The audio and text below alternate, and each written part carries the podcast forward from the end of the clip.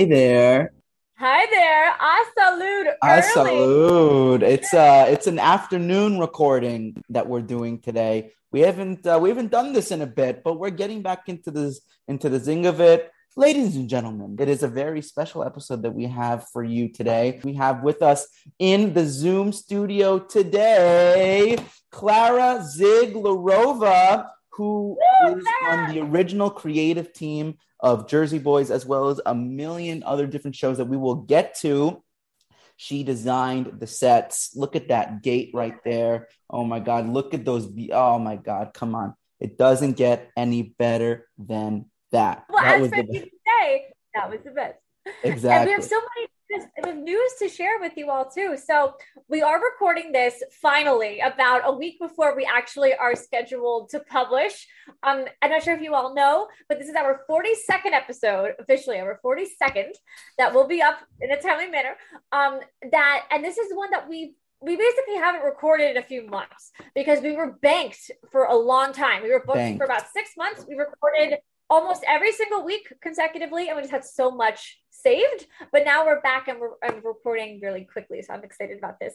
And we also have some merchandise that we are finally ready to sell. And Davita's going to go grab it.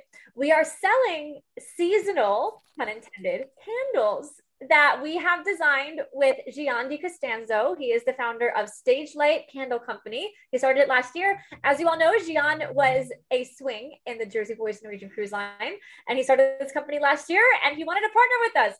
So, yeah, an equal partnership, as we would say. and it's called Fall Jacket. Now, here's the thing we want you to share this with your friends. Everyone who loves fall or loves any kind of scent, of course, for a candle.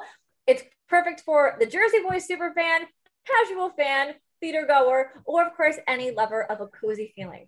Uh, the it's really it, it smells amazing, and it smells of caramel, apple, tobacco, and leather. So it's perfect. An It's aromatic quartet, if you will. Exactly. And it definitely gives you that Nick Massi calmness that you tend to feel. And it's, of course, a story based candle. And of course, the fall jacket, if you are into the show, it's the, it, it honors the iconic but retired fall jackets from the original Broadway production. So you'll get the joke. If, and if not, it's okay too. Just It'll smell good. It'll smell good. Yeah, It's good. It's gonna be so good. It's, it's on sale. Hopefully, well, by the time you watch this, they'll be on sale. Maybe they'll be sold out. Maybe we can make some more. And by the way, this is a new episode of Silhouettes JB podcast, the deepest dive into Jersey Boys you have ever taken, ever will take, have taken, are currently taking, whichever form of the verb you like to use. The sun and the moon, the stars, and Rolled all into one. All right. So, Gio, why don't you start us off with our intro of our amazing guest today? I am honored to do this. I can't believe it. Plus, well, I'm just going to say now, she's a Tony Award nominee for her set design. She must be an architect of sorts too. We'll find out. She's incredible. So, Klara Zieglerova has been designing sets for almost all of her life and has designed some of the world's biggest and most beloved musicals and plays all around the world, including the musical that brings us all together every day, Jersey Boys, for which she was For, woo, for the Tony Award for Best Set Design. But before Jersey Boys, she was the associate set designer of the 1998 Roundabout Theater Company. We love Roundabout. Broadway revival of 1776. Oh, I love 1776. Um, and, and she was one of the assistant set designers, along with Dan Couchard, with leading set designer Tony Walton of the 99 1999, excuse me, Broadway revival of Annie Get Your Gun. Of course, we know Richard Hester was the stage manager for that show as well. And she was the leading set designer for the Broadway production of The Search for Signs of Intelligent Life in the Universe. And she is no stranger to some of the original legendary members of the Jersey Boys creative team. And she worked with director Des McAnuff on the Farnsworth invention written by Aaron Sorkin. Yay! Love it. We're, we're seeing To Kill a Mockingbird with Jeff Daniels, my favorite actor, on Friday. Very exciting. And also, of course, the costume designer for Jersey Boys, Jess Goldstein, and sound designer Steve Kennedy on other On- shows as well. Exactly, exactly. So Klara also designed the sets for the national tour of Flashdance the musical, as well as the seminal classic Sister Act the musical, along with the late great lighting designer Howell Binkley, rest in peace. And as for Jersey Boys and Sister Act, she also designed the West End productions as well. everywhere you see an official Dodgers production of Jersey Boys, you're going to see Klara Zieglerova's iconic set designs. Please welcome Tony nominee Clara Zieglerova. Woo! Thank you so much for having me. of course. Thank you for coming on. This has been we've we've had the honor of talking to Rick Elice, Ron Melrose, Richard Hester, all of these amazing people that helped put the show on its feet. And we're just so honored to have the chance to talk to you as well. It's true. And get to know your eye and how all of this really came about. Because as as a lot of people know, like we of course we focus on on the actor's perspective a lot too, and, and different aspects of the show. But as you were mentioning before we started recording this, when you walk in, as you can see behind David in in his background, when you see the gates and the fence and the stairs, there is no more intense like whoa, I'm in New Jersey feeling, and it's it's purely iconic. And I would say the only thing that comes close to that feeling when you walk into a theater right now would be Moulin Rouge with that spectacle.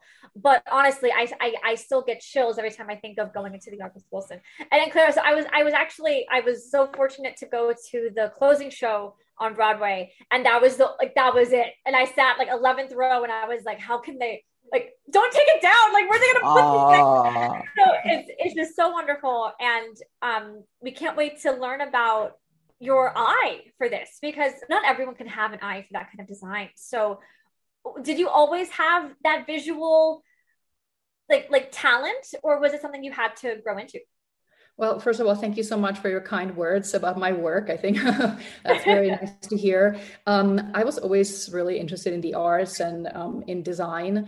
Um, my, uh, you know, our dinner conversations around our family table were always around design. My both parents are architects. Was my brother. Um, I, my father then, uh, you know, uh, he studied architecture, but he's a um, as a designer. So I was um, when I was a little girl, I heard that there are professions you can actually make living um, doing art and design, I thought that's definitely the right path for me. And uh, um, it's kind of a, a, dream come true that I was actually able to to make that happen. Um, it wasn't a straightforward path. I originally studied graphic design and book culture and typography. Oh wow! I was born in Prague in um, Czechoslovakia at the time. Um, so I think it's the Czech Republic, the, the, country has changed names so many times. I think I have to check the most recent headlines for the current name. let's say Czech Republic. Um, and uh, I, you know, it was deep communism, and um, it was. Um, uh, I was at the University um, of Arts, Architecture, and Design, studying book culture and typography When um, in 1989 the wall came down, and mm. I thought, okay um, this is a great opportunity to be able and uh, go abroad um, and um, you know see what things are like outside of uh, Czechoslovakia. And um, so I had opportunity to come to the United States for a year at the beginning, and um, that's where sort of I, I, I actually by kind of a coincidence I went first to study um, in drama school in theater department and um, discovered sort of the beautiful profession of um, of uh, designing for theater. Um, and I was kind of surprised, such a niche profession, how many people do it actually.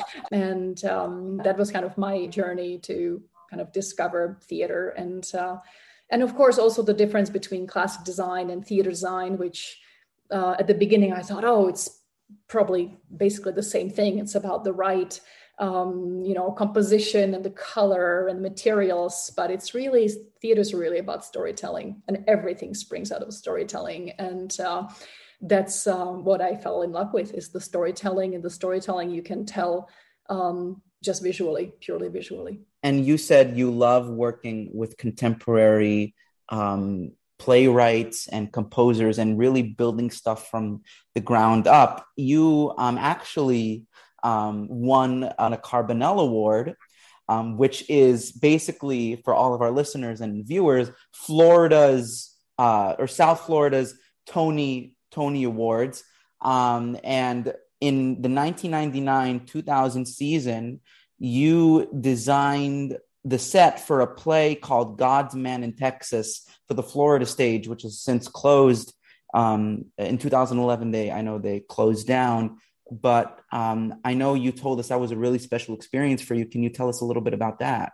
Um, yes, of course. I uh, met Lou Tyrrell, um, the artistic director of the Florida Stage Company um, at the time, uh, through uh, my beloved friend Tony Walton. Tony Walton is a living legend, Broadway designer, and one of my uh, two big mentors uh, in my career, and, and a really dear, dear friend. As I mentioned, I, I do uh, really treasure uh, working on uh, with contemporary authors on on new work, and um, so that theater obviously specialized in um, working with contemporary American writers, and um, I really enjoyed um, designing Godman, God's Men in Texas um, for uh, Steve Rothman and and other um, you know other uh, productions at the at the theater. Did you go to Yale? Yes, yes, I did. I had different ideas. I really wanted to go to Las Vegas instead. Oh. Um, but um, somehow at the end, um, I um, decided to, or I was fortunate enough, to be honest, to to be accepted to the Yale Drama School program. Well, of course. And going to Vegas a little yeah, bit later. Look at that. There we go. I spoke to um, uh, to Josef Svoboda, who is the legendary sort of figure of the world set design, and uh, and he said, you know, he was very complimentary of Ming Cho Lee, who was at the time uh, the head of the um, design department at the Yale Drama School, and he thought, you know, he's a fantastic professor and a great leader, and um, if you have a chance to study with him, please do go ahead and, and do that. And and so I did. It was actually my third graduate school so i really didn't oh, wow. do it but i was really curious and um, and i thought well if i don't like it i can just leave i don't really need the degree and and the opposite it was true i had a fantastic experience and really enjoyed meeting all the faculty but also um, some great classmates who are now the designers of the other broadway shows and so it was a great community community and and i really loved my my three years in new haven at the end who were some of your your colleagues and your classmates over, there? Well, yes. So Scott Pask was year below me. Walt Spangler. Oh my god. Me. Um, Alec Hammett. You know now the a, a production design, film production designer was in my year. Um, um, Tom McCarthy, the now famous director, was in, in I think a year so it's it's peppered with people who sort of really stick with a kind of a tough profession and take it to um, some, uh, you know, uh, uh, glamorous heights. Yes, well, the wow. stars alignment in New Haven. yeah. Destiny awaited you. Destiny awaited you. Well, and, and, you were saying before about the niche. So on Silhouettes JB podcast, we are all about the niche, like niche, niching everything down. Um, and since you're from Czechoslovakia, is is there a, a like a big European influence? Do you think on American design? Or do you th- do you find a way to kind of bring both of those together? Especially since des is a shakespearean scholar. Like did you ever bring any any of that knowledge maybe from yale into your jersey boys experience? Yeah yeah that, that is so interesting. I think there's a kind of a big um, you know to, to be quite honest when i started studying a theater design at, at yale i you know, it was for me, it was almost Shakespeare and Bertolt Brecht and and mm. kind of mm. American musical seemed like, well, you know, as a European, I wasn't so sure about that, and uh, and then I completely made a 180 on that, and that was okay. really, I think, after meeting uh, Des McAnuff, who you know is such an incredibly educated and smart person and, and a huge visionary, and and you know there are sort of laws, even design laws or or principles, I should say, that go into um, an American musical as a genre, which is as specific as um, um, any other. And um, and so I really have a huge appreciation now what it takes to do a musical well. Um, I would not know how to do it myself, but I love working under the guidance of, of the, the giants like uh, Jerry Zaks or, or um, obviously Des McAnuff. Um, and um, yeah.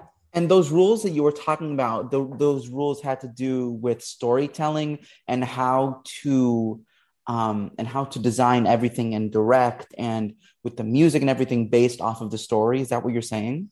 There are a certain there. I think there are certain um, sort of principles you can adhere to as a designer for um, for for Broadway uh, for American musical, um, which is sort of a big reveal or um, sort of the oh. ending um, has to have a punch um, and and so forth. Well, so I I always think of um, once you said punch. I mean the the walk like the walk like a man reprise when Tommy's coming down the staircase at backstage at Ed Sullivan where they they take the you know walk like a man and then there's that huge um there's that the the, the camera click and he's like this you know that's uh that's honestly as far as act one finales go yeah you have your you have your one day mores you have your um your uh, non-stops whatever you want but i'm telling walk like a man reprise one of the best act one finales i've ever seen and it's so simple so um, let's talk a little bit about the early days of Jersey Boys and pre La Jolla, going into La Jolla, and how how how it all kind of came together. Because um, Ron Ron Melrose told us that Des sent um, Des sent out his marching orders to his designers for Jersey Boys even before the script was completed. So, can you tell us a little bit about how what led up to you doing jersey boys um, yes sure with pleasure so how did i end up sitting across the table from des mcanuff at the dodgers office which must have been probably 2003 um, was that in new york city or la it's new york city. Okay. Um, so it's a little bit like the domino effect you know when one thing leads to another.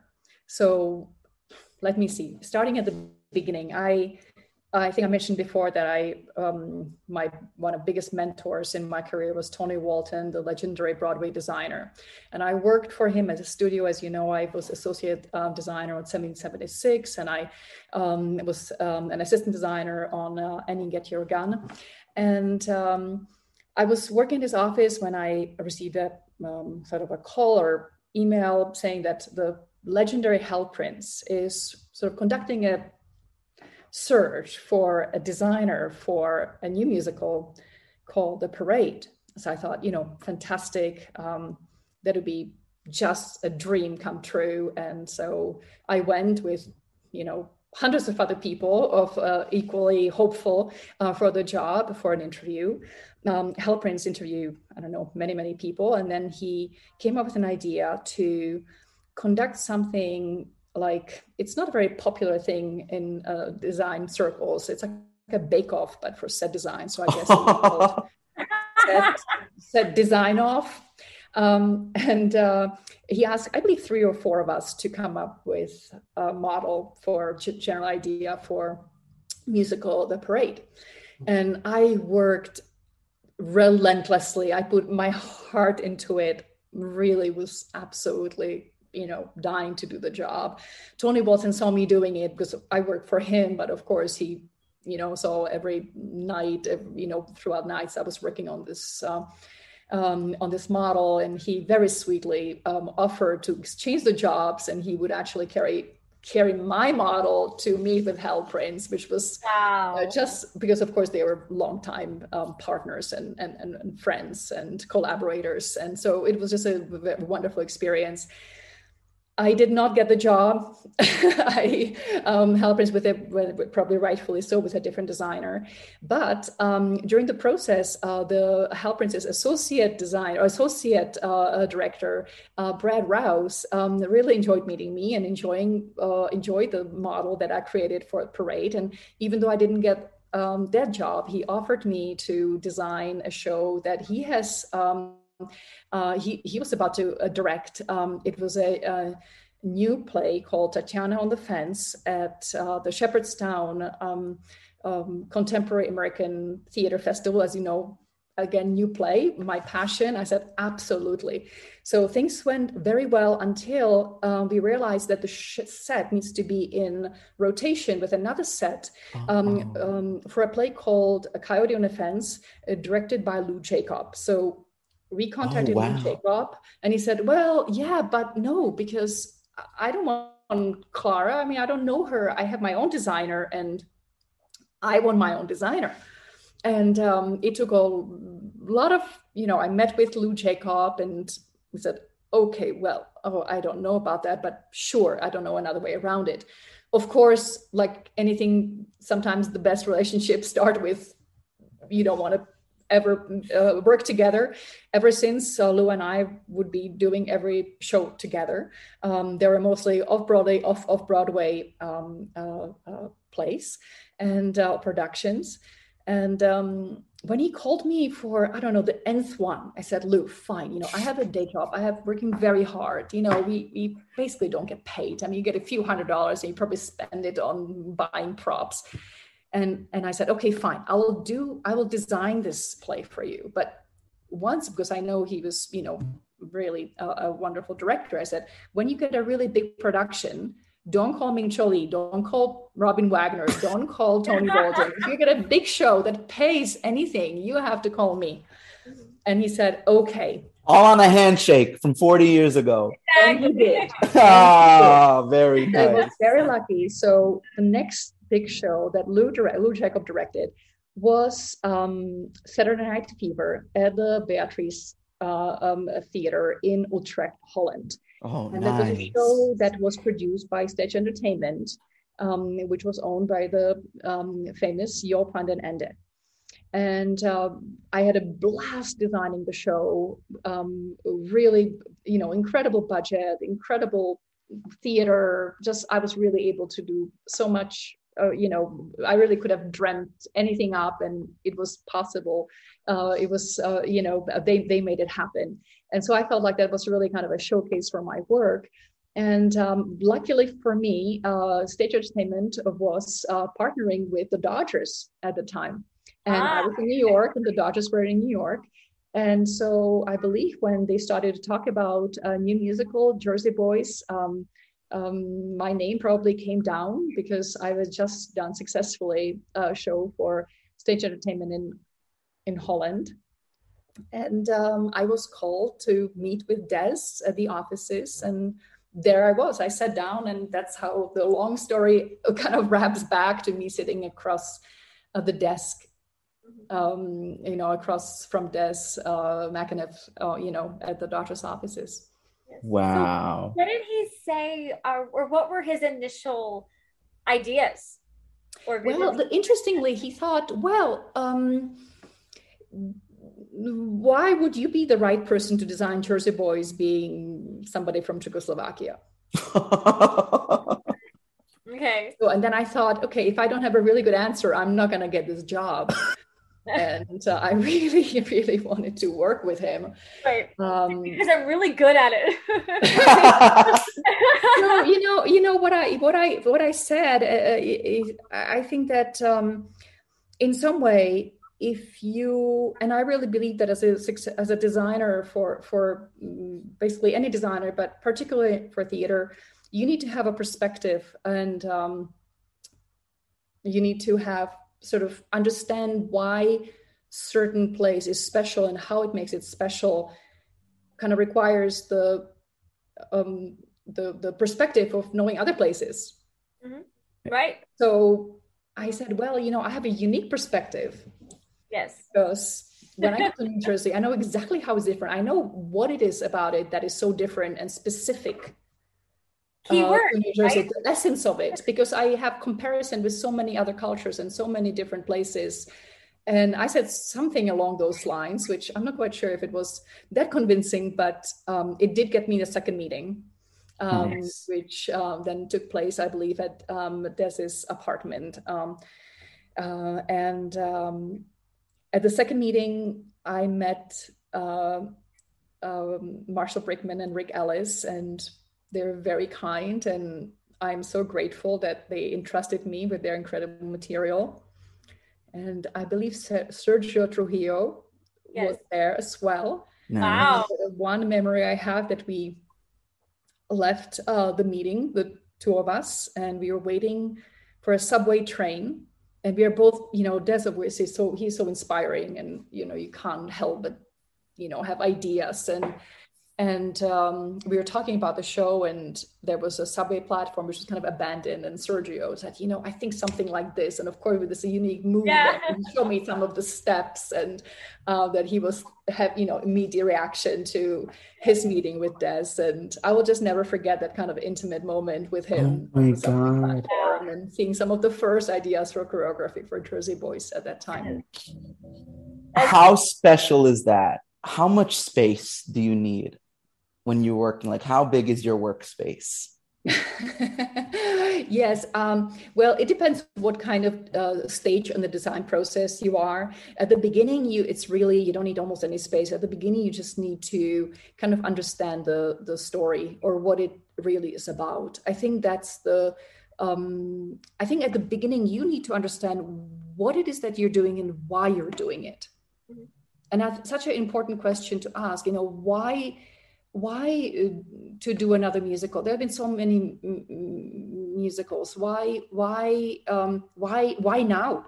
Mm-hmm. right. what is it what what is great about the story about to to to to to spend a lot of time and a lot of money and a lot of effort to convey? What is special about that story? Why is it important to to to um, tell the story to other people and and um, so I think that's at the beginning it's really more conversations with the director and understanding um, whose story it is and and and having those uh, answers for for for these questions. So that and, being said, how what I mean, you guys didn't have a script. Maybe I, I think Rick and Marshall they wrote like a, a, a however many page treatment of like the first act. So, and Des sent off for props, for sets, for lights, even before the script was completed. So, how did you reconcile that with your process? Yeah, no, it was um, interesting. So yeah, de- de- uh, they I did receive a treatment, and I received sort of uh, many pages. I was actually I think I still have it somewhere of uh, different um, character, all, all the wow. you know the four seasons, and sort of their biography. And it was not a script, but it was a general idea. And to be honest, that what sort of was all I needed because I I needed to do two things. I needed to convey the the feel, the environment, providing the right environment for where all of the this whole story can take place and and uh, and that that that was the the, the most important thing to, to, to to have a space that feels right. And then secondly i needed a space that allows things to happen. And so that is the tricky bit because i didn't know what is going to exactly happen on stage. So if you notice you can do you can do almost any show the, i'm sometimes joking you can do almost anything on that set because it has to allow for um, uh, uh, for obviously scenes that were not uh, written at the time to happen. Um, what about the story was appealing to you? As- you know yes. No i i obviously it's uh, maybe what was appealing to me was uh, what's appealing to everybody else you know the I'm an incredible you know I, i'm big believer in in um, not just luck but creating your own luck being in the right place at the right time and um, kind of striving forward. And it was a little bit of story of my own life. So maybe that's why jersey boys is so successful because everybody can kind of project even if you're not the music business you can project the kind of tenacity and the willingness to make something happen and um, into into your own lives so that that that was that was uh, sort of what drew me personally to to the script. And of course the music that even though i grew up behind the iron curtain that's the one thing that actually did penetrate the iron curtain was was music. And so i was familiar with the songs and and um and design by for me the, the i think the biggest task that i put on myself was to uh, be able to tell the story very in a very fluid way I think there's two avenues to go down here for a second because the set Look, that, you, that you see, it's like it's it's like it's it's it looks impenetrable, but this music and these guys and this story inhabited it and in and penetrated it. And that just so that's just something that we, we just made that connection right now and that's so significant. And also what's so fascinating is when you go to any of the uh, when when when Dodgers put up the production in Holland or they put up the production in any other place where they didn't speak English, the script was translated, but the songs were never. Bob Gaudio and Frankie Valli said never translate the songs because everyone knows our songs. And so everyone, so every yes, true, and in English, yes. If, if you don't mind, I would love to just kind of go piece by piece of the set you created behind David. So, well, the first thing that catches my eye is, of course, the fact that um, for me, just from my very, um, from my photography experience, so so, um, you have that depth of field, of course. So you have the the shorter and smaller um frame behind, and then the larger at the front. It was it, the way I took it is that it's to symbolize like us actually like zooming into the lives of the four seasons. Um, was that the intention? Um, yes, I, I, like that idea. I, I, I think for for me as a designer, I, um, it's all about the scale. You have you you you have you and and where when you have an you have to be able to design, or I feel like my my job as a designer is to um, be able to for the audience to focus on a single actor in the middle of the stage singing a solo or be able to frame a cast of 20 on that stage. So it's all about being able to frame and being able to concentrate or give weight to Uh, uh, to to anybody from one actor to dozens of actors on stage. Of course, in a movie, when you do when you shoot a film, the camera lens right. closes in for a for a close up. In theater, you can't do that. You have an audience and you have the stage. The stage is always the same size. The actors are always the same size. So how do you, as a designer, create an environment where you're able to focus on a on on a single person um, solo or monologue in the middle of the stage without them being dwarfed by what's around them. So the ability, as you say, to kind of focus, kind of zoom in and out is there just because you want to create the optimal sort of framework for the actor or actors to be sort of viewed in. So that that's that's a, a, um, for me i always feel that's a really big design challenge how to provide uh, um, you know how to focus even on a single person on stage. And the second sort of one of my biggest job and that's something that occurred to me when i was at the very very final um, dress rehearsal or sorry not dress rehearsal just the rehearsal in the rehearsal hall uh, in la jolla. So we were in la jolla playhouse uh, rehearsal, rehearsal stage where you know the props are all stand-ins the furniture they're all stand-ins and the stage management just moves things around. And it was an absolute knockout of a final rehearsal and it flew so it was so seamless. And i thought my only job my only job is for the scenery never to get in the way of anything it has to really flow it has to instantly change from one scene to another. If you ever wait for anything, it's going to kill the show. So thankfully, Des is a master of scene changes. Oh my God. Amazing. The, yeah. the expertise that he has uh, to be able to change from one scene to another. And not not obviously not just bringing furniture from different places but the way he uses the set to create a sense of distance and depth and layers and and all that to basically have this whole story unravel in front of you on a actually really quite a small stage.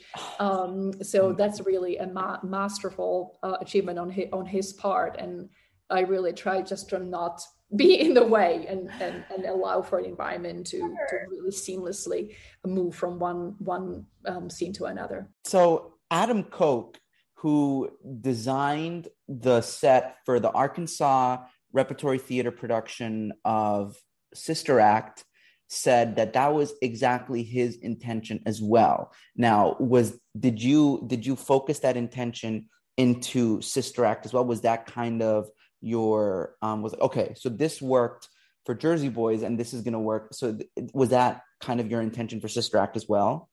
Yes, absolutely. It has to be. I think when I uh, design a, a, a, musical with multiple scenes, which by the way, I always end up doing, it's almost the way the set moves and goes from one to it's that's where you start, and then the sort of spectacular scenic pieces, or you know, can kind of work around uh, the basic principle of how the set changes from one um, one one uh, scene to another. So Sister Act was very different because it's I think was a show that really called for a really huge spect- spectacle um, in terms of the convent and the church and and all that. It's a very very different feel um, uh, to Jersey Boys, but um, in some way very actually.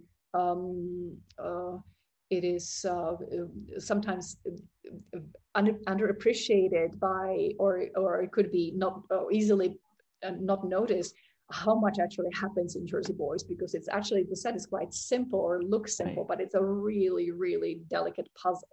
Yes. So when we were talking about moving the set on a tour, moving it to um, uh, the different theaters all over the um, not only the country but all over the world, um, sometimes we want to obviously every theater has different parameters and we want to squeeze something by six inches and say, oh, it's not possible because then this chair doesn't go through or this chair goes through but the actor can't get by. And so it's a really really complex puzzle um, that uh, um, we have to kind of reconfigure anytime each time right well, and last piece of the puzzle. there we go. So it's what, what I think one of one of the coolest changes, um, one, one of the coolest modifications for me was on the UK tour in 2014 when they had a double spiral staircase, one on the right and one on the left. So, do, do you remember what the reasoning was behind that? Specifically? Yes, yes, it was a lack of space basically okay. because we have there's a dependency. There are a lot of dependencies. So if you we have the diagonal uh, staircase coming in, if it encroaches too much on the central space, then you can't get pieces or even actors going up stage downstage so we have to stay within certain um, parameter within certain width um, so it's, it's all dictated by um, yeah by, by the physical disposition of the theater. And of course when you're on a tour you have to look at the um, the worst case scenario but the wor- the wor- the most constricted um, space you're going to and design for that space. And um, and uh, of course you have a very limited hours of load in and it, it, it's very very technical which is something i right. do enjoy but uh, uh, but it's all you know it's it's a it's a it's a, it's a big it's a big puzzle and uh, and um, so you have all these different incarnations of of the show but the story kind of carries through hopefully in the same way of course and on a tour um or on, or wherever uh, they're moving the show to like even one one theater that's a little bit like maybe a little bit crooked or, or tilted is a better word, or, or a little bit smaller, that affects the entire set for the entire tour. Exactly. Right? domino effect, like you said. Yes. Right, yeah. Yes. yes.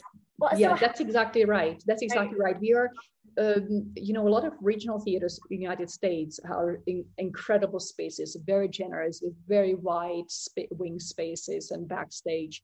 Uh, Broadway theaters are can be very tricky because there's very often you know obviously the, there's sometimes there's almost you know a few feet stage left and few feet stage right and you have an angled back wall and it's i, I really appreciate people um, other designers doing this incredible um, uh, incredible scene changes, uh, especially when I'm aware how little space there is to really work with it. It all has to be kind of like a Rubik group happening in front of you seamlessly. And it's really, you know, sometimes there's as much happening off stage as there's on stage um, with uh, uh, just really in so many ingenious people working um, uh, backstage and and uh, and also the technical design that goes into Broadway shows is so ingenious and so many incredible people, so you know very smart people making um, things happen. So it's not necessarily just about um, dreaming up a wonderful set and another wonderful set, but you know how does one set morph into the other? That's sometimes the bigger uh, problem or bigger challenge. I can't help but think that maybe that's why it's called a house, you know, like a Broadway house or an opera house. It's because every kind of building has these little nooks and crannies that you have to fit into, and they're all different. So that kind of gave me a broader perspective. Yes. I just, I just, I, I, I, I, have you ever heard of the TV show Curb Your Enthusiasm, created Yes. by Larry David? Yeah, so they, they buy a new house, right? Him and Cheryl buy a new house, and there's like a sound, like they're in bed, there's a sound, and she was like, "Oh yeah, it's a house sound." Like what? What's a what's a house sound? So all these Walls are cracking beneath you. oh my god! I want to know how you feel about the way the set design of the American musical is going these days. Of you know, with you know, majorly relying on projections. Now, of course, Michael Clark, who designed the projections for Jersey Boys. I mean, you guys had those big. I'm I'm talking about in the on Broadway, those big three screens. And not, I'm totally not knocking the use of projections in sets these days because I mean, for, for me, the set of Dear Evan Hansen, what um, David Korins did with that set and putting all all, the all, all the letters on the floor and the way he, the, what he did with that was just genius. But there are a lot of people who are like, oh, I I haven't been to a musical on Broadway with a real set in years, and but and when you go to a play, the plays are the ones that have the those beautiful sets, the houses, the living rooms. Um, Yes, I'm always, anytime I, I go um, uh, see things, I, I'm always impressed uh, with uh, how much people can achieve and uh, uh, inspired um, uh, by, you know, this uh, incredible design that is happening in the US and also um, eh, on, on, the, uh, in, on Broadway and on West End as well. I think to the LEDs, it's, um, um, uh, LED is a, is, is a tool um, like every other tool, and you can use it well and um, or, or not well. So um, of course, the, there's a, a, lot to do with um, um, you know pr- producing or putting on a Broadway show is extremely expensive. So sometimes it's uh, you know painting a beautiful backstage drop um, is uh, compared to having purchasing a big LED screen. And if you have LED screen, you can have, you know, 100 drops for the same Right. price. And if you have one, then so so sometimes just gets down to economics. But I think that if um, um, technology, and I, I I love technology. I mean, big part of what I do is um, you know geometry and technical um, of, the theater uh, is um, I'm fascinated by what people are able to do, and I'm really appreciative of talent, no, technology. I really embrace technology, and um, my my personal kind of viewpoint is that if it's if it's used as a tool, um, then uh, it's the it can be the best you know best thing and give you exactly what what what what you need. So you were you were talking about the you know the comic strip that we, we Mhm. you know um, uh, we were looking with with Des into um, research and of course pop art um, was a big part of the era we were uh, working with and so we thought you know um, we would like to incorporate it um, in some some way. So des had the brilliant sort of idea to kind of use the comic strip and having these screens fly in um, to kind of juxtapose also the uh, kind of the metal uh, rusty uh, kind of world with this pop art colors and just gives you this kind of um, uh, extra extra layer. Of course it tells you where you are. It also introduces you know uh, the we were very conscious about the color palette that changes from spring to um, summer to fall to winter uh, to all the end. Um, and uh, so so that I, I at the beginning we actually there were projections um, in La Jolla. And it was extremely tricky to figure out um, the angles and you know how um, that kind of whole thing um, is put together just technically. So then the technology led screens has actually not been around that long and it improves by the minute. And so we were able to work with the technology. And i think that kind of you know actually e- simplified our life by having the same effect. But the idea was there. It did the same thing we it, it did what we needed it to do. It was just a different technology or newer technology to achieve basically the same thing. When you were at La Jolla, was it projected onto a cyclorama? it was the same actually it was this exactly it was a front projection pro- projection okay. screen. Um, so um, yeah, it was it was just a it was just a great pro- uh, front projection screen. Gotcha.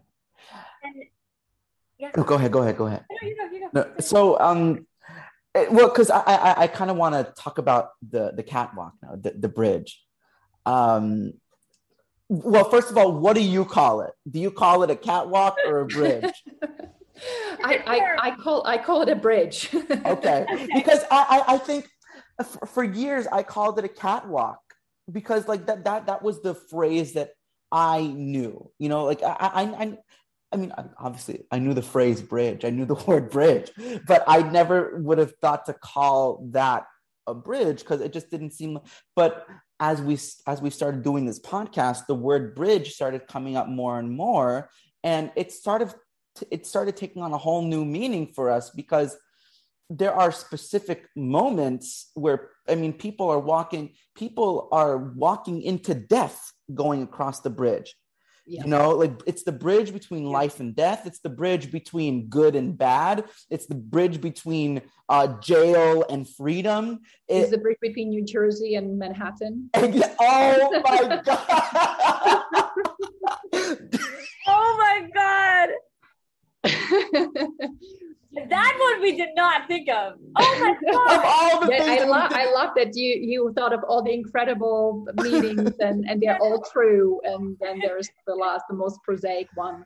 Um, but uh, yeah, no, one of the first moments that Des uh, described to me that he envisioned was, um, you know, during the handshake, uh, the famous handshake scene um, when Bob Gaudio and Frankie Valli sit down and um, and he said, you know, if we do this deal, can I have a, a, a, saxophone? He said, you can have the whole horn section. And of course, then we have in my, I can't take my eyes off of you, um, the horn section. So Des said, you know, I would love for them to just walk up on the bridge. And, and that was a, a really uh, kind of one of the visuals that I was kind of after then to, to provide for uh, for for the for, for you know for, for a scene like that to happen um, right. One of my favorite scenes is the Gyp DeCarlo sit down. You know, when we're moving, you have a really sense of uh, the movement. Uh, it's one of the best moments well, when you're walking I, across the bridge. For me as well, it's one of my favorite scenes. Um, um, when they're under, you know, you really feel like they scaled a long distance. They're really only walking softly to the same place they just left. But yeah, you have a feeling they're really especially um, what my visually my favorite moment is when you know we have that pop art of the man with the large wide brim hat and or the steering wheel and, and we see uh, the cast walking in front of the led they go into silhouette yes. and then uh, go down the bridge and they kind of land at Gyp DeCarlo's basement so um, so i thought that you know for moments like this the set the kind of that those kind of moments dictate sort of what um, what the set needs to look like to allow for things like this to happen. So with the saxophone players like coming out like that, because that's that's bridging like it's, it's, closing the gap between the dream and the reality. I was just gonna say that it's yes. the bridge between dreams and reality because Frankie. You guys are phenomenal. You're oh, phenomenal. Oh. You have a PhD in Jersey Boys. You really do. we're, we're trying. Wait, okay. Can we, can, can, we're, we're students of this show. That's why we're asking all these niche questions. I, it's, it's so it's fa- it's it's fascinating because Frankie comes on during silhouettes. He, he you know he's snapping, he's happy, he's giddy, and then you see him on the bottom during can't take, and his dreams are unfolding right in front of him as those horn players are walking out onto the bridge for the horn section. And that's just talk about a full circle moment. Yes. Talk about a full circle. I think that's where Des is such a, you know, he really is a visionary in terms of staging. And it's so tight and it's so smart. And it's just such a joy to work with him because he has this vision. He knows exact, you know, the way he knows where, you know, how to tell he, you know, I remember him saying, you know, this is a moment, it's a big moment, end of a number, but I don't want the audience to clap. I want them to stay in the moment. Like, what do you, you know, and he knows I would not know how to make the audience not clap, but he finds a way how to do that. And I think it's just ingenious to to have the knowledge to, or to have the intuition and to stage um, things so incredibly uh, seamlessly. Um, and uh, you know, I obviously I I'm probably one of the well, not not too many people have seen the show more than you have, but.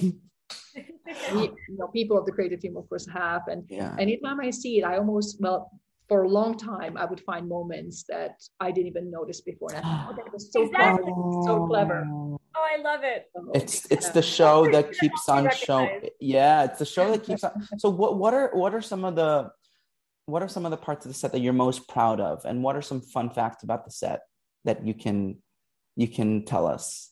So I'll tell you a fun fact. So we've done the well i don't know if it's fun it is actually kind of, it's kind of fun for me um I have maybe few. Okay, I'll I'll start. I'll, I'll I have three fun facts. Okay. Um, moving from moving from La Jolla to uh, Broadway, um, you know, the, obviously the transition, the teams are communicating, and I think that makes us like a junior or maybe junior or maybe even a intern uh, in the stage management, and they've heard there was a turtle in the show. You know, turtle we call the drum yes. truck that can rotate and move, and and I believe that somebody went out and got an aquarium.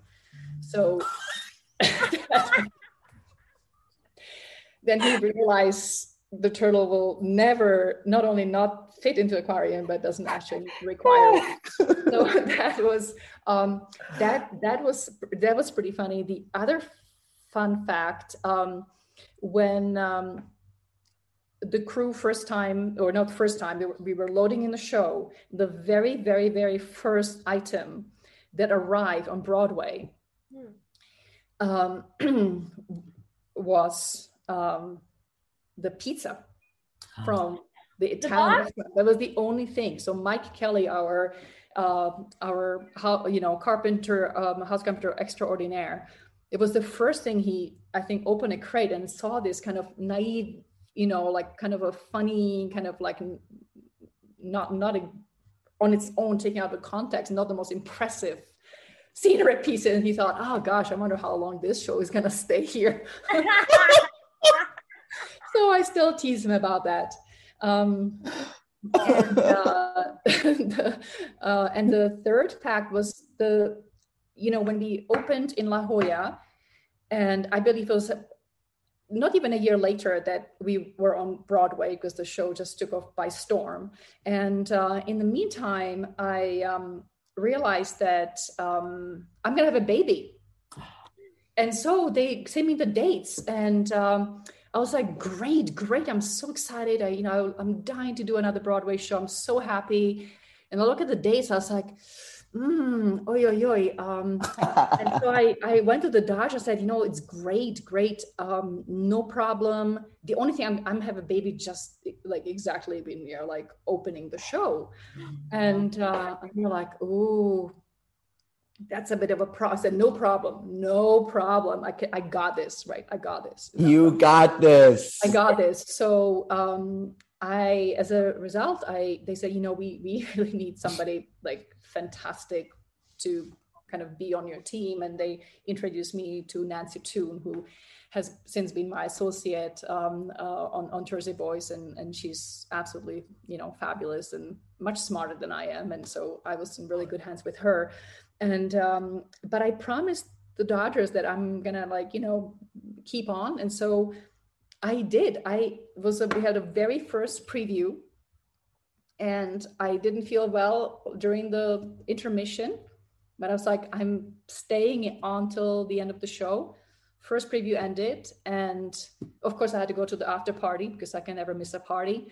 And straight from there, I went to the hospital, and my son was born. You know, I don't know, hey, born like 22 hours later but uh, so I'll never forget. I'll, i always know how long we've been on Broadway because it's 16 um, years, and um, today is Wednesday. So and six days was first preview wow. Yeah, it's true. So it's true. I, I, was very proud that uh, I kept my word, and I was there until the very, very first preview. So Beautiful. That was the third fun fact. Well, happy birthday to you and your son. You. yes, be- beautiful. What a beautiful story.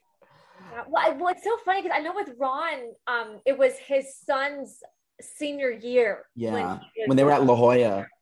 Yeah so that it's a big it was a big year for everyone personally and professionally.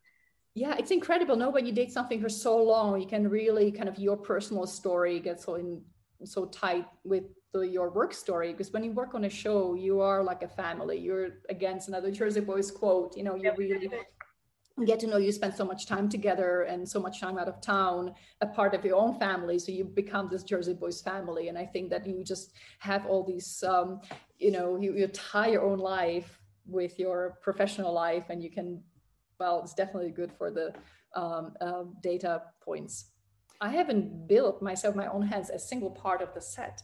So oh. i you know work with the shops very and i'm so dependent on how uh, the craftsmanship of the people in the shop the the the people who build the set the people who paint the set the people who do the props the people who you know do the welding the you know so so i am uh, so that's also a, for me and for continuity of my work to to work with people who I know. Oh, you know, this shop has incredible welder, or this this shop has wonderful uh, painters. So uh, Jersey Boys has been uh, built by Show Motion, show motion. Mensching, who uh, runs show motion and and um, and that kind of um, uh, collaboration and, and trust um, we are talking a little bit about you know building different versions of jersey boys. So for me to kind of walk in the shop and work with the craftsmen with the artists who have um, who who who know exactly you know how to make um, new metal look rusty and old and who realize how certain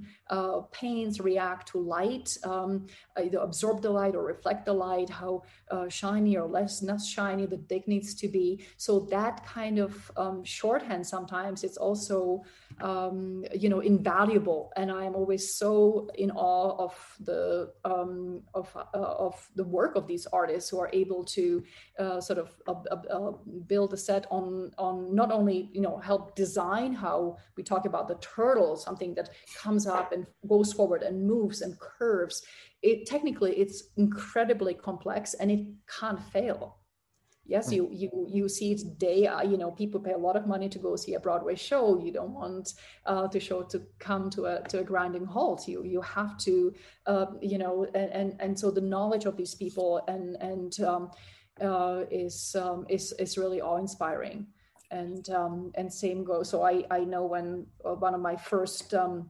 walkthroughs um, of the set when it was on the floor in show motion um, up in Milford in Connecticut. Um, I was walking with Bill, with Bill Mensching the the the, the who around you know who, the owner, and uh, we were looking at the trusses, and I thought, oh yeah, no, it's great, but I said, you know, it looks a little bit too thin, like it's so thin, and he said, you're right. I think it should be thicker, and we'll make it thicker. And I said, what? Because you know now this is broadway. Every, anytime you add something or change something it's double the money and mm-hmm and you know he says no i totally agree. We'll just don't worry about it. It's that's what we, we're going to change that. And we did. And you know it looks like it has the, the, the weight that it should have. And of course as you know the trusses are a big part of show. So so i am um, you know i'm always um, uh, give a, lot not if, if not all the credit then lots of credit or most credit to to people who actually um, end up building um, and, and painting and and uh, decorating and and um, um uh, uh, the sets or my my you know my design. Did you ever get down get down with them in the studio in, in the in the in the uh, the shops or when they were loading it to like help build or help paint or help anything I do tend to do that. That's why I have only very few uh, uh clothes that don't have some paint splashes. it's like, you know, now now I can afford a few more pairs of pants, but uh, I used to shoes. Forget it. I always get splatter, so I do have a tendency to to um, to of course to to uh, get involved sometimes to not a great um, uh, success. But, um, uh, but it's it's a really pleasure to work with um, uh, sort of experience and and and you know scenic artists. It's it's incredible. You know something that doesn't look like anything from two feet away looks completely realistic from the first row and on. So um, the work that they can do is it's really incredible. what were some of the conversations that you had with Howell at the beginning of this process?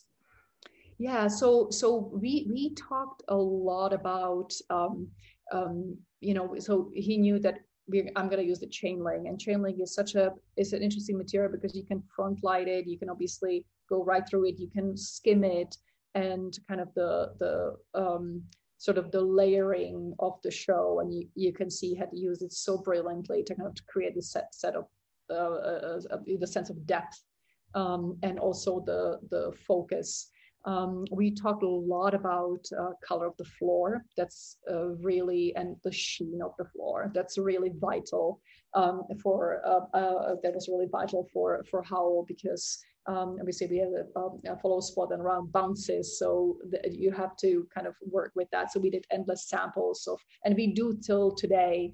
Uh, anytime we do a new production, we test the floor because it just kind of uh, um, uh, make it or break it um, because it's so and, and of course also the floor ages so you know sometimes when we finish the floor we have to really make sure mm. that uh, the floor is finished to the same uh, level of sheen um, as before because it really affects the uh, it really affects the staging so that those were some of our initial conversations. I think you know Howell was really interested in uplighting, so um, he asked for you know light troughs under every. You know you can see actually even in the image behind you, light troughs built into the deck. Yes. Uh, up, you know, right. to create that, yeah. So create the the the kind of the um you know to to to use the chain link and like and right right down stage there's there's that um those they're not sewer grates but like fences on the floor that's that have right. those lights that's as well right that's right, right. because yes that's exactly right because for this it was really important to bring the actors as close mm-hmm. as possible to the edge of the stage and i think that is such a crucial thing so any theater we would go to um you, you we would look at the sight line from the balcony making sure that if you're sitting wherever you're sitting you're able to see um, an actor all the way downstage without losing the bottom you know visually losing the bottom of his body or or her body so um that that because you know you have that's such a uh, iconic uh, look for Jersey Boys to be all the way downstage, and without it, the show just doesn't work. So we've we needed that we've sat and, and in the so, oh sorry go ahead, go, ahead. no and and of course and because you know Howell knew that so you know if of course if you have an actor downstage you have to light them and right. uh, so he really needed that trough with built-in lights to be able to light the actors all the way downstage curiously then when we have um, uh, we have the trap very very downstage you know for the um, for for for actually multiple moments we have it for the hospital bench um, we have it for microphones we have the opening. And so there's only a very um, very uh, kind of a narrow edge of the stage where the actors you know have to step onto because we and what's really helpful is actually the actual trough because they can feel the little bit of a different texture underneath their feet. Uh-huh. so they know if they're standing on the trough they're safe and clear of the ah. of the trap uh, of the trap door. We we've sat front row at new world stages and when frankie gets on his knees and slides at the beginning of marianne it's almost like he's gonna fall onto oh, our laps. exactly. Pure safety See, so it, it's functionality to the upteenth level too. And well, I have to ask, the street lamp and and the four seasons sign, why is it on stage left as opposed to anywhere else? So there's the, the that's the simple reason for the four seasons sign because we have you know obviously there's this whole thing built into the four season sign that it's the our sons our and, sons, and yeah. the fourth season which is the sign and the sign there's a whole word on uh, the, the play, play on words so we um, the way it's written that a repairman comes and he's repairing he's repairing the sign and then it flickers on so you know we needed to do a stage left so we have the ramp that angles at the point mm. to be able to kind of connect the repairman with the sign um, that um, uh, uh, yeah, yeah, that, that that needs to flick, flicker on and reveal the four seasons that, that they kind of realize that's a fantastic uh, name uh, or a great, obviously a fitting name for them. And the Street Lamp uh, stage right it's kind of where it has to be just because again because of the angle of the bridge so dictates uh, for, for me at least that was never a question that has to be um, where it was and ultimately that's what it distills um, visually the show yeah it's still there. lamp and um, yeah. Can you tell us about um, richard told us richard hester told us a little bit about how the bridge kept moving upstage and then downstage before before you guys opened on Broadway. Can you tell us a little bit about um, like why those conversations needed to happen and and what the actual conflict was?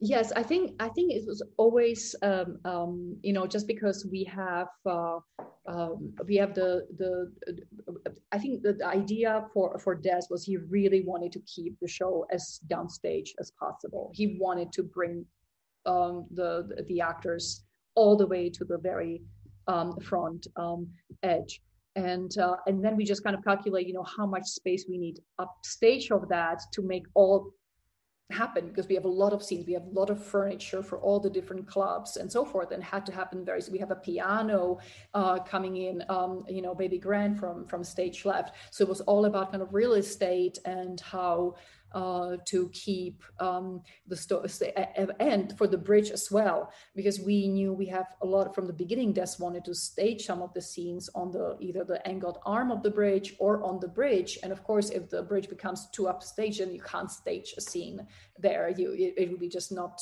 um, you know I think the the feeling that you have that's exactly what Des was going after yeah. just having it really imminent feel like you are there being really connected uh, to the show. So if the bridge would have end up too much upstage, you, you lose that connection and you ultimately lose the show. You lose the, you, the connection with the show. So it was all about kind of real estate and trying to figure out how to push the bridge as downstage as possible while allowing for the scenes that come downstage from stage left or stage right still have enough room to make them happen. Gotcha. Yeah, you got four different versions. right, right. I mean, and and the other interesting thing, you know, you can basically distill the show into the microphones. Mm-hmm. So if you see these microphones are telling this Jersey Boys story, if you just follow yes. four into three into two into one. Right. And then of course they also follow the storyline. So they go from, you know, they they chronologically oh, right. as the story and the, the style of the microphone stages. To, yeah yeah. So so that was the that was that's kind of the story of Jersey Boys really being told through if you just look at the props as well um, through microphones that on only. Wow. Oh, well, so two two questions. A, a lot of just i guess technical questions. Um how long did it take for the set to be built and finalized? And do you have the original model that you made? Like, do you have that with you? Uh, yes. So, so you know, it actually happened. I think quite quickly. Um, I don't remember how much um, a time I spent designing, but I thought it was pretty, pretty, pretty fast. I remember sitting on with Des over dinner and having a sketch. With the bridge was actually originally was right angle of the bridge. The bridge oh. right angle. And he's like, you know what? I'm going to stage those scenes there. I need to be more open um, and we introduced the diagonal and that's where also then we thought the um, comic uh, strip sort of uh, was need to kind of follow the same um, and it same, same kind of line of thought. And then um, I don't remember how long um, it took them to build the set, but I think it was probably just the normal regional theater. Uh, I imagine like you know six, seven, eight weeks to to to build uh, to build the actual set. And then we used a majority of the set to bring it to um, to Broadway, although the theater on Broadway was actually smaller than the La Jolla Playhouse, so we had to make some adjustments. Oh wow! Um, was it? Actually, very often the case um, that uh, La Jolla Playhouse was such a beautiful, sort of expensive stage that we had to make some adjustments to um, uh, to um, make it happen. But actually, the set of Broadway is uh, modified uh, set that we used in La Jolla originally. And so actually the very first time we built a set in like really with all this glamour was the West End. Um, uh, and and maybe I should say the Rolls Royce of the Jersey Boy set is probably um, um, in Vegas. The first uh, that's that's what every Las Vegas because they built a theater, so they actually really built a theater um, around the set. So we said, oh, we need a trap here. This is the optimal width, and so on. So that was really the very very first. Uh, set um, i mean of course we were in the Prince Edward theater in london so it was a massive massive theater but the the uh, set that we built for vegas was kind of the everything that we dreamt of was able to happen wow so I, I, I also have a quotes. This is fantastic. Yeah, this is we're we're uh, Klara. We we are beyond blown away by this entire episode. Just hearing the conception, hearing the creation, hearing it straight straight from the some of the creator's mouth, straight from the source. This is just so special for us, and uh, it's exactly why we started this podcast to be able to talk with the the people who created our favorite show. Yes. And uh, this is just so special. Um, I just I have another technical question. Um, when when you started taking it on tour on on well so in you can tell us if it was the same if you did the same thing in in Vegas as you did in New York uh, same thing in Vegas and in the West End as you did in New York because so th- this is a completely specific moment. So in Oh What a Night um when Bob you know goes to do the deed with the ghost of Christmas present on Broadway he goes they go down into the they go downstairs. Everywhere else well I, I i i never saw they go up. So did they did you guys do the did you guys when you were designing uh, london and and vegas did did he go down as well or did he go up? You know this is this is where my memory is so bad. I believe that he went i, I believe they went up but i really would have to go check. I am not sure.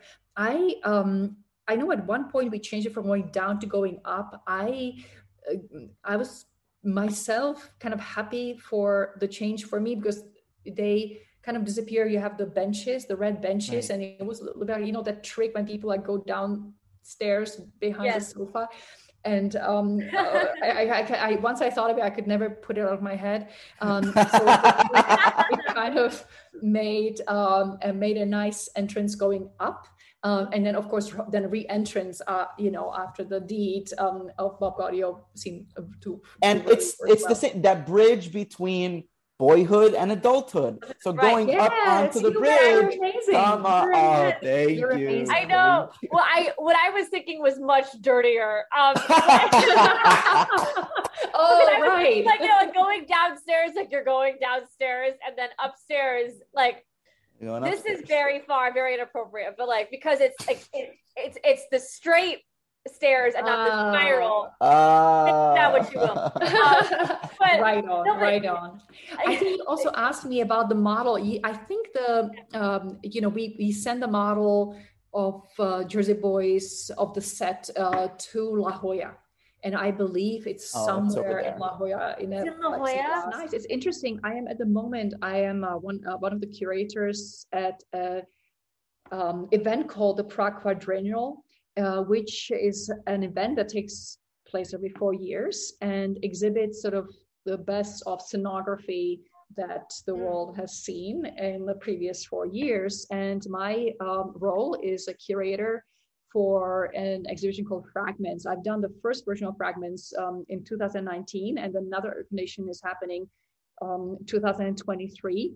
And Amazing. the focus of the exhibition wow. is to uh, exhibit um, models, uh, scale models of uh, productions. How do you feel about the cultural impact that you've made on the world that theaters are looking to you for inspiration for a show that has been seen by millions of people and that are now going to be able to see in like different parts of the country in different parts of the world that maybe didn't get Jersey Boys. Wow. Well, I would love to think uh, that there was an, an impact that, um, but um, yeah, no, obviously it's um, incredible feeling. And I'm just so um, proud to have been part of this show. And um, you know, it's it's um, it's a show that became such a phenomena. And for me, always interesting thing is that it's hard to predict what really is going to take. And it just kind of happened. And I think the story that we were trying to say was clear. And I think it shows. And there's so many layers to the story. And um, I tried to create layers in the set. And howell created many layers with his lighting. And I think that's somehow that I think it touches people at the core. And I think the story is simple and inspiring and I'm happy that you know the show gets to be seen by so many people and this well so- this I think this is a perfect place to wrap up. Thank you Klara Zieglerova for coming on. This has been another episode of Silhouettes JB podcast. Everyone go see Jersey Boys when it comes back. The tour was announced. Off Broadway was announced. If you see a production of Sister Act somewhere, I, I don't know if Flashdance is going to be coming back on tour. Go wherever you can find the production of a uh, of a show that Klara Zieglerova designed the original production. Go see it because you know no. you're walking into a theater that has a, a show that has an amazing, amazing legacy. Um, everyone, catch us on YouTube, Silhouettes JB Podcast. Catch us wherever you can listen to podcasts. Spotify, Apple Podcasts, Breaker, Anchor. Thank you to Anchor for sponsoring us. Um, please like and subscribe because like, we have to say those words for it to get pushed out. like and subscribe. Uh, and and please buy our candles. Yes, buy our candles starting starting tomorrow, Thursday, October 14th. Our website will be live. This will this episode will air after that. So um, get your candles, get your merch, get your tickets, get your tickets. buy a cast recording, listen to the music, look up the set on Google, and Klara. DM us for access to our bootlegs, yeah. and it'll be a great time. and Klara, I salute to you.